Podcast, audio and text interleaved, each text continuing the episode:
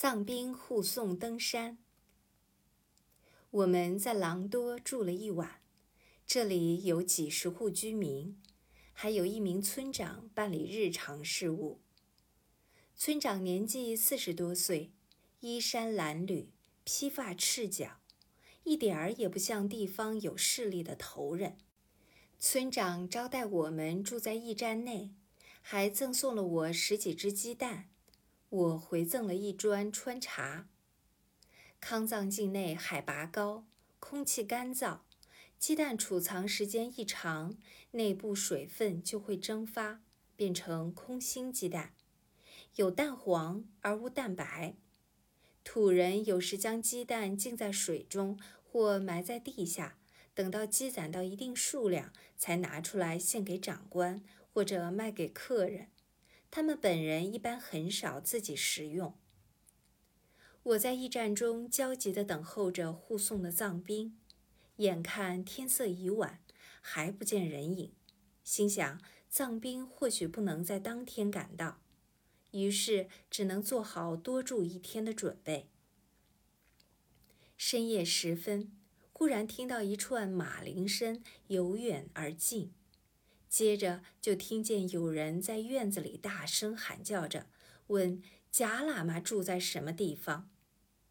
我知道藏兵到了，马上把他叫进屋内，借着酥油灯的微弱光线一看，只见这个藏兵年约四十多岁，身体瘦长，脸上长满了胡须，身穿西藏军装，荷枪佩刀，看上去倒是有几分威武。他告诉我，明天的路途很长，加上沿途土匪出没。所以必须在鸡鸣时分就要启程，否则就赶不到指定的驿站了。当晚有很多留宿在驿站的徒步香客都在犹豫着不敢前进。听说我们有藏兵护送，纷纷要求和我们结伴。我答应了他们的请求。大家鸡鸣就起床，在夜色苍茫中摸索前进。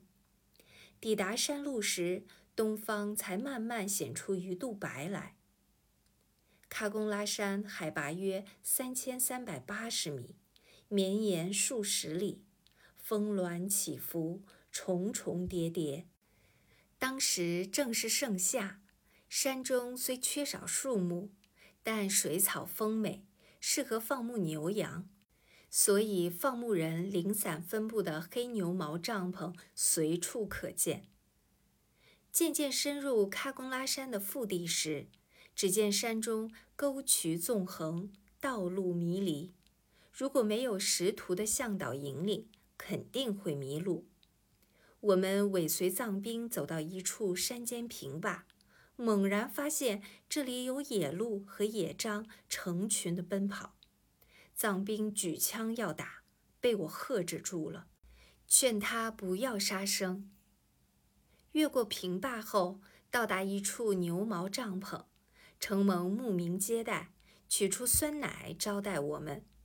酸奶颜色洁白，味道酸甜，有止渴生津的效果。我端起一碗一饮而尽，顿时觉得周身舒畅。这时，藏兵也不失时机地做起了生意。他从怀中取出一束四川榆叶，想在此出售。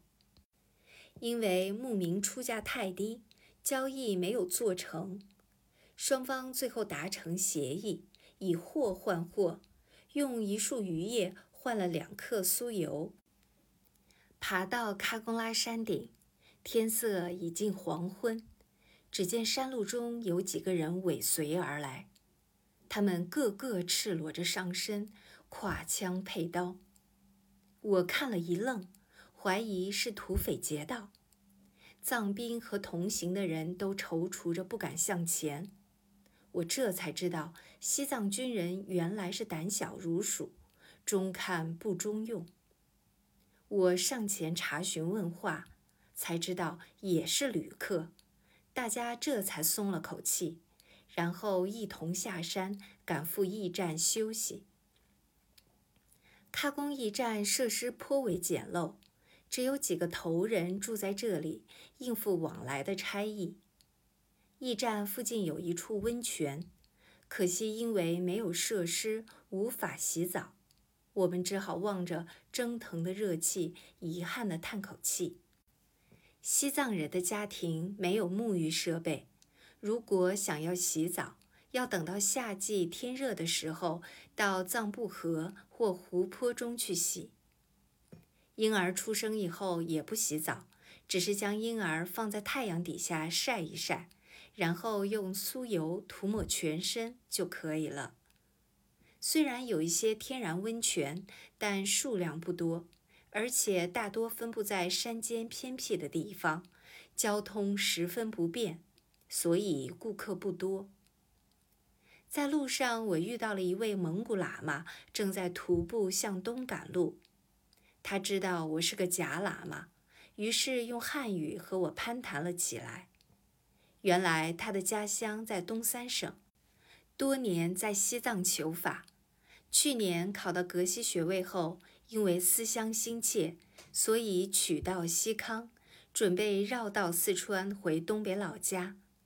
我告诉他，内地正在抗战，到处都是烽烟弥漫，东北已被日本人占领，成立了伪满洲国。我劝他还是先往四川住下。等到抗战胜利后再回东北老家。他听到这些话后，脸上露出了十分难过的表情。